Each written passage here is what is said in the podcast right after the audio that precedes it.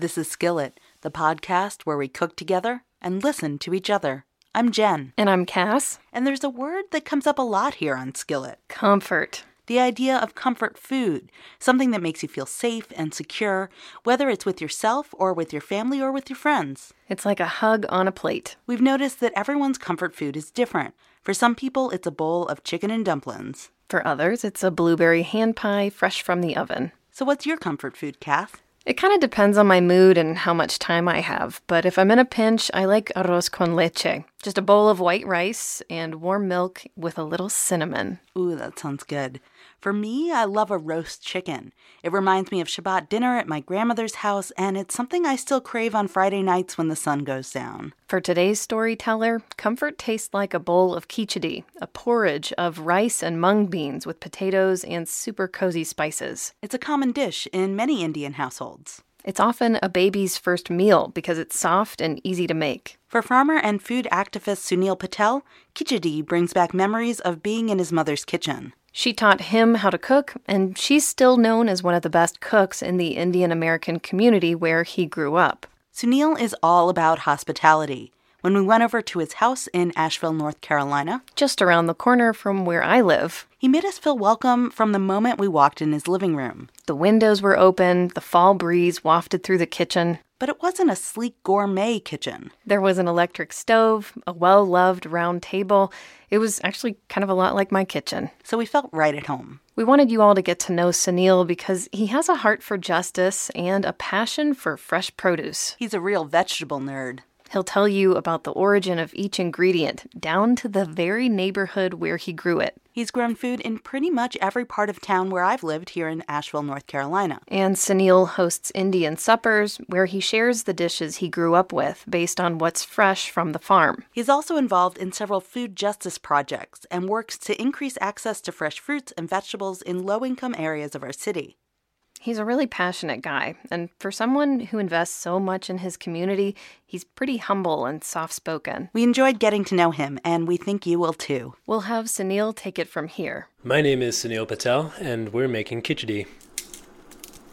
Growing up, at least once a week in my household, it was a vegetarian household, so beans and rice were part of every meal. But once a week, we would do khichdi, which is beans and rice cooked together and spiced up in my specific mother's way. And my sister and I just loved it. It goes with a kind of savory uh, roasted cumin buttermilk. You kind of just like spoon that on as you're eating it. And both my sister and I just love yogurt products of all sorts. and so like being able to just like eat both of those things together is just like so good. Um, it's super hot. Yeah, super comforting. I'm peeling garlic. This is garlic I grew out in West Asheville. This variety is really cool because it's like so easy to peel. The drier it gets, like as it stores, the easier and easier it gets. Like sometimes the peels just like slough off. Okay. My mom usually just cuts them into little cubes, like really teeny little cubes. But I tend to smash it first just because it's a little faster.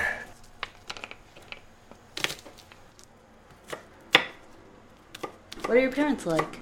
They're really sweet. They created a culture of expressing our love through food. They moved from India in the mid 70s um, to the States.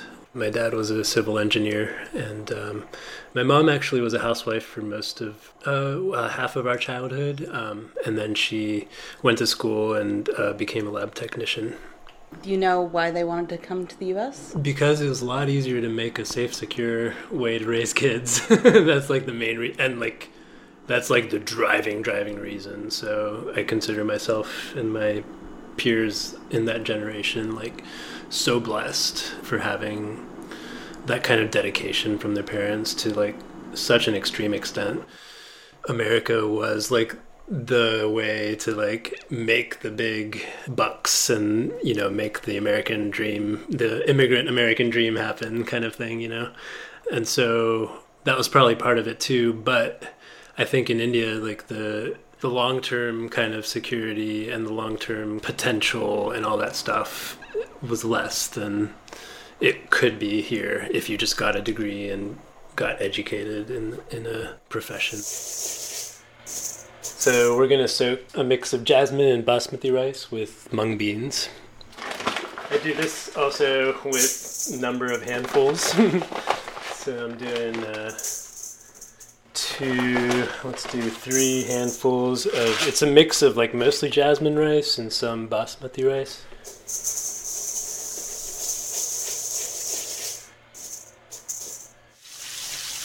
Now I'm washing it. Uh, it's not as important with khichdi to wash because you end up with like a really porridgey um, thing. But getting the starch off when I make regular rice, so the water runs clear, is like a thing that's normally done. But with khichdi, you can keep some of the starches in. I'm just washing it to kind of get any like dust that might be in there or whatever out. Uh, one of the biggest memories is um, that show Mission Impossible.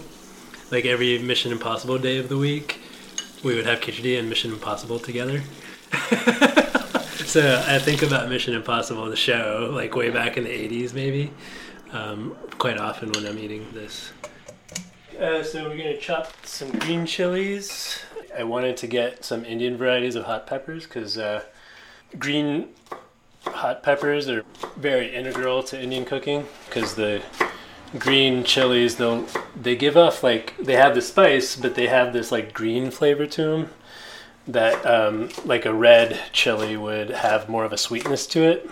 And i got these indian varieties because uh, they come in like a whole variation of um, spice levels. And you actually don't really want like a super super spicy pepper for a lot of things because you want that green flavor to be in there and you can't overspice things and so the hot peppers were grown in Montford, and the onions were grown in West Asheville.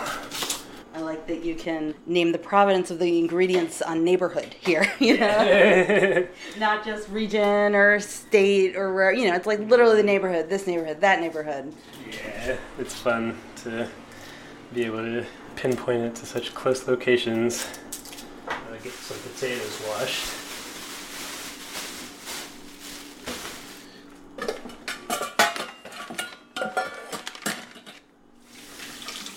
My mom usually uses russet potatoes, but I just kind of use whatever I got.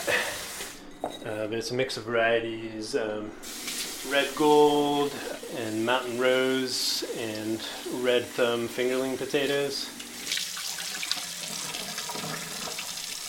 And these little ones are great because you don't have to chop them. I just wanted to say they're they're really cute. They are extremely adorable. They're almost like um, like little buttons. They're tiny tots. These red ones, uh, I guess some of them are small, cause, but they have like a pink inside, which is kind of makes them even cuter. this is ghee, which is clarified butter. And my mom actually uses oil, but uh, having learned about nutrition through the years, I try to use um, more stable fats for the high heat cooking. So, do you make your own ghee, or do you buy that someplace in town? Uh, yeah, I make it. The inviting smell of hot ghee warmed lots of homes in Sunil's community. He grew up in Pittsburgh with his parents and sister and lots of other first generation Indian Americans. When you're in like a sizable first generation Indian community, like all your peers will like fall on that spectrum, really kind of Americanized and really still like retaining a lot of Indianness.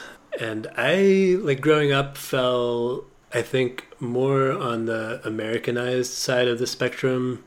But I was also kind of on this hippie spiritual side of the spectrum as well, which like overlaps with Indian culture a lot. So like those pieces that that culture like really like grabbed onto like Indian classical music and Hindu philosophy and Buddhist philosophy and all that kind of stuff like I was really holding on to in a deep way but like the pop like Bollywood Indian culture was stuff that I was actually like shunning in a way, and I would shun like any pop culture at that time. Now I'm kind of like more appreciative of pop culture, but uh, back then that's kind of where I fell on the spectrum. And so I would think of myself as like being more Indian because I was into the super traditional Indian things, whereas everyone else was into this like newfangled poppy stuff, you know.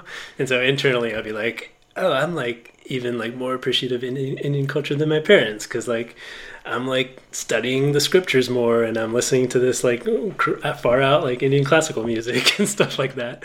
However, the kitchen was a place where Sunil's mom shared her Indian traditions. And while Sunil feels free to reinterpret her recipes to reflect the ingredients he grows on his farm, when he thinks back to where his love of food came from, he credits his mom. Although I do lots of different styles now, I attribute everything to her and also to my family as a whole for like learning to taste and to discern what's good and not good. But she had my sister and I like going down the basement get some potatoes at the start and then chopping them. And then it was always like stuff we were watching and seeing. Didn't really care much when we were young it wasn't until I went to college that I was like, oh man, I gotta learn some of these things. so I learned like super simple like spiced rice dish that she would make for snack times, and then a super simple like potato and onion dish those were the two things I went to college with. And then every time I'd go home, I'd learn more and more. I always ask her, How do you do this? or How do you do that? And, and she's um, probably one of the better cooks amongst her peers in the Indian community in Pittsburgh. It's kind of publicly known that she's like one of the good ones, kind of thing, you know? and by recording her recipes to memory and also you host suppers, do you feel like a preservationist in a way? Yeah, definitely. My sister cooks a lot now too, but she hasn't like embraced the full gamut of it as I have. My mom and I have a special bond in that way, I feel, where she feels like it has been passed. So the mustard seeds are kind of popping like popcorn wood in in oil, in hot oil. And so it's actually like the mustard seeds are popping and breaking open in there. And they're also re- releasing this amazing aroma that's really similar to popcorn. And so this sound and this aroma, like when that happens at home, like that's like when like the stomach juices start to flow like a lot, you know, because you know like the flavors are starting to get developed. Uh, once the mustard seeds have done their thing for the most part, putting cumin seed in, whole cumin seed. I have the ghee off the heat right now so I can keep the cumin seeds from turning black. My mom always says like one of the signs of a good chef is if their cumin seeds are still light brown rather than black because because they took the time to not burn them. So that's why you're kind of moving it on and off the heat a little yeah. bit. Yeah. Yeah. Now the cumin seeds are nicely toasted. You can smell them. Putting the uh, chopped garlic in, and the potatoes are going in.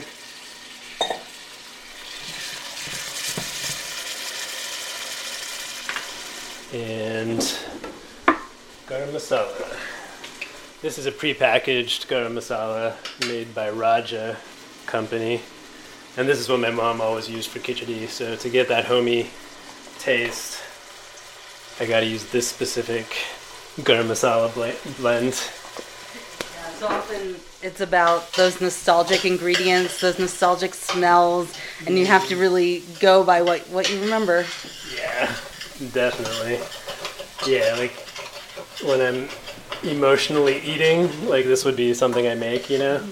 Like if I need to just zone out and feel totally safe and at home, then I'll make like a big pot of this and I'll eat it for like a whole week straight. like that's all I eat. Okay, now that's coming to a boil. I'm just gonna add the rice and mung beans. So we're boiling now, and I'm just going to turn the heat down to get it to come to a simmer. And then it's just waiting, which is another awesome thing about this dish is like it's just like a 20 minute prep time, but I'm guessing this will take about 30 45 minutes.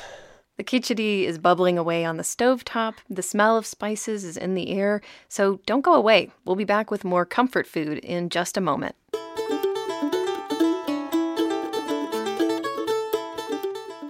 Skillet is brought to you by you. Thank you for your donations. We're super grateful and we're almost ready to pack our suitcases. Yes, we are so excited to travel for season two. And your support will help us get there. We definitely want to say thank you to everyone who donates, but we don't have funds for merch yet. Can't wait for those skillet tote bags. And bandanas. Hold on, we're not quite there yet, but what we do have is pen and paper and good vibes. Like good Southern folk, we'll send you a handwritten thank you note to everyone who donates. With a Skillet trading card. Collect all four colors. Okay, they're just our business cards, but they're really pretty, and they'd look great posted on your fridge or nestled in your recipe box. But seriously, you are an integral part of keeping this podcast alive. So head over to skilletpodcast.com to make a donation. And if your budget is tight, we totally get it. We've been there. But you can help us in other ways, like sharing this episode on social media and showing your mom or grandma how to listen to a podcast. If you're new to the show, hit subscribe in your podcast app so you don't miss an episode. Transcripts and behind the scenes photos are on our website, skilletpodcast.com, so check them out. Thanks for your support, friends. Let's get back to Sunil's kitchen, where a big pot of khichdi, which is rice and mung beans, kind of like lentils, it's simmering on the stove. It needs to cook for about 45 minutes, so we sit back at his kitchen table and talk for a while.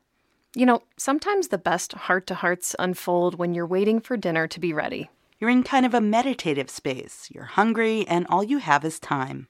And sometimes that leads to unexpected conversations, like when we got to talking about the person Sunil shares his home with. He lives with his partner, the first man he brought home to his family. Sunil talked about growing up gay in his Indian American community and what it was like coming out to his immigrant parents.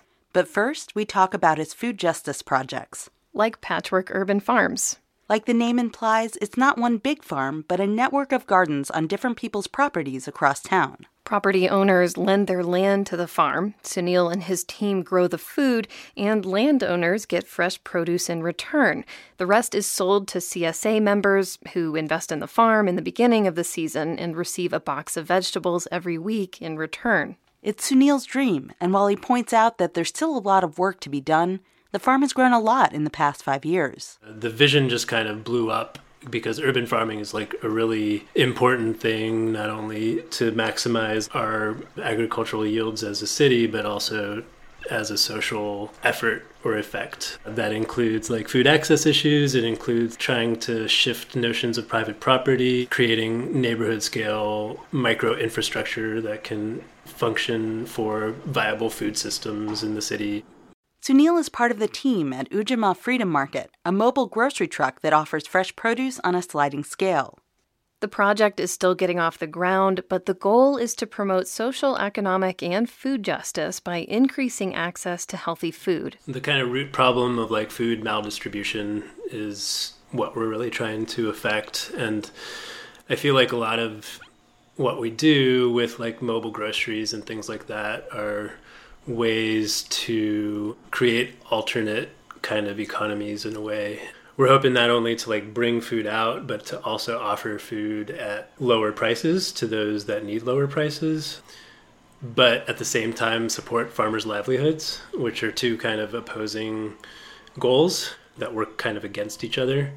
And so we're actually hoping to like visit not only like neighborhoods in need, so to speak, but also neighborhoods that have resources. And so we can start to be kind of tools to spread wealth. Where does this notion of food justice as you see it, where does it come from? Did someone plant the seed in Sunil or did you see something that motivated you to start all of these projects? I don't know how you keep track of all of them. yeah like eating food and cooking was like big in my family, but the farming side was not. Although it's like only two generations removed in my dad's side of the family. Like my great grandfather was a farmer in India, but my grandfather moved to the city from the farm, and so my dad was a total city boy, and my mom's family was city people for a long time. And so I lived in Japan for a while, and I was in a village there, and so farming was all around me, and that's when I was like, oh my gosh, this whole other side of like what I love is something I have no idea about. and so I started delving really deep into it. But it is because of my family, I feel like, because that whole like initial connection with food was there from the start. What do they think of your farming now? Like, what do they think of this career that you've found for yourself? Well, I broke them in by studying anthropology in college which is totally unconventional in being a first generation Indian. It's usually like you go towards being a, a, getting a medical degree or not so much being an engineer these days but back in the 70s that was the case. And then uh, go to, towards technology computer science type stuff or go towards just business. So it was all unconventional starting with the anthropology. And then when the farming thing came in they didn't quite understand but maybe like uncharacteristically of their peer group they were like really trusting in me in in my decisions. So even though there was probably some concern, there was still allowance. Whereas like some of my peers might not have had some allowances in that way um, because there's a stricter mentality about life choices and that kind of thing. I feel really blessed in that way where there was an allowance for that. And then in the process of starting all of that, I was like proselytizing like don't drink non-organic milk. And they totally like bought drank the kool-aid with that whole like natural food thing. So that was really cool to be able to have them value my inputs in that way. And now like they they i think they're still concerned about like and anyone should i am concerned as well about the viability of having a farm as a business because it's incredibly difficult to make work there's probably some of that concern but at the same time i've been like so lucky and drama free my entire life that everyone, me included, just feels like, oh, everything's kind of going to work out for Sunil, kind of thing. so I think there's a little bit of that in there too. Drama free, and yet there have been nights where you needed to make khichdi. oh yeah, I mean, yeah, running a business, having a farm where crop failures happen, and farms are really stressful, really stressful. Um, I've kind of gained control over the emotional stress with farming that's there since I've been doing it for 15 plus years now. Like if I have a crop failure, it doesn't affect me as much as it used to. but any business is just like you can never finish. Like nothing's ever finished, which can be pretty physically and emotionally stressful. You were describing moments in your life where you would cook because just out of emotion, out of, you know, having a craving for that comfort. Can you kind of paint a picture for us of a moment where, where you were just like, I got to make this? Yeah. Um, it's kind of hard to define like what my emotional state is because usually I have to like meditate in order to define my emotional state at all, and I don't do that enough. but it, it, it's like a combination of like hunger, like deep hunger, um, physical tiredness, and kind of like a melancholy or depressed state in some way. And that melancholy depression comes from many sources. It could be like relational things or pure like confusion about next steps or and like recreating that kind of total safe feeling of home where there's no like question of security and safety. One of those times Sunil was seeking that feeling of acceptance was when he came out to his parents. For a long time, he wasn't comfortable telling them he's gay. And that was a big worry growing up because a kind of like conservative Hindu Indian family tends to not think of that as a reality um, growing up in India. So I kept it from them for a long time, but I told them on one of my 20s birthdays. I forget which one, because I was like, this is my day. I'm going to tell them. So I did, and it went. I, I, was never fearful of being thrown out of the house because of like what I was talking about of their like dedication to their children. Um, so that wasn't a fear, but the fear was that everything would be so weird all the time, and tense and not acceptable and that kind of thing. And so there was like a time after I came out that uh, we all swept it under the rug. There was nothing relevant. I had a boyfriend before I told them, but we broke up soon after I told them. So there was no material to work with. so it, we all swept it under the rug. And I'm naturally like really bad at keeping um, phone connection going and that kind of thing. And that kind of just got worse um, because I couldn't share that piece. And so I just couldn't share anything in a way. And so I had to write this like long letter explaining that. And that just flipped everything like almost immediately. The letter read like an ultimatum to them. I didn't really mean that, but it kind of was. It was like if I can't share everything, then how can I share some or anything? You live here with your partner, Charlie. Have your parents met him? Yes. Yeah, they. Um, I introduced them pretty quickly after we met because it felt serious pretty soon after we met. It was like, okay, hey Charlie, kind of thing.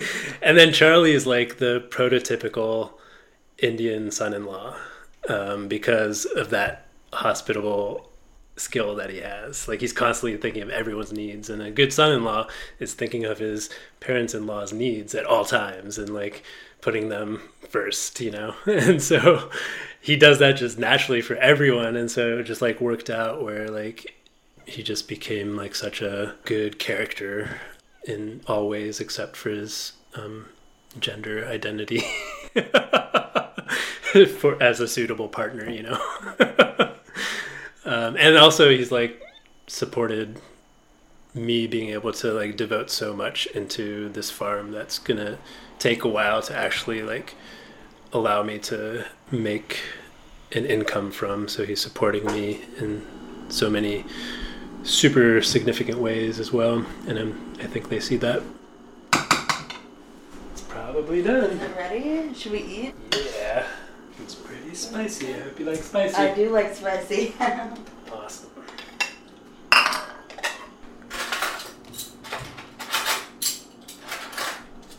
And there's plenty, so if you want seconds. Mmm. So much flavor. That's fantastic. Sunil, thanks so much for talking with us. It's been a pleasure. Thanks, Sunil. Likewise, thank you. That khichdi was so delicious. I'm glad we got seconds. Sunil is such an awesome host. He even sent us home with leftovers. It was just as good the second day. I can see why it's a comfort food. The warm spices, soft rice, hearty mung beans, and that dollop of yogurt mellowed it out so nicely. A big thank you to Sunil for the meal and for opening up with us so deeply. We want to tell you where to find more information about all of Sunil's projects. Links to Patchwork Urban Farms, Ujamaa Freedom Market, and Sunil's Indian Suppers are in our show notes. And check out the behind the scenes photos and transcript on our website, skilletpodcast.com. While you're there, consider making a donation. We'd love your help making season two. Special thanks to our digital producer Rich Orris for our logo and website, and the delicious homemade pizza he made while we were editing this episode. If you liked this story, share it on social media. We're on Facebook and Instagram at Skillet Podcast. Coming up next time on Skillet, Santiago Vargas left Lima, Peru, a culinary capital of South America, to find love in Asheville, North Carolina. The energy of Asheville is magical. And a lot of people come here from different countries, on my country too. Like, wow, something magical here. Now, Santiago shares some of his country's most popular dishes with his adopted hometown through his Peruvian food truck. We climb on board to make seco, a stew that's full of tender beef and zesty cilantro. Come back in two weeks for another serving of Skillet.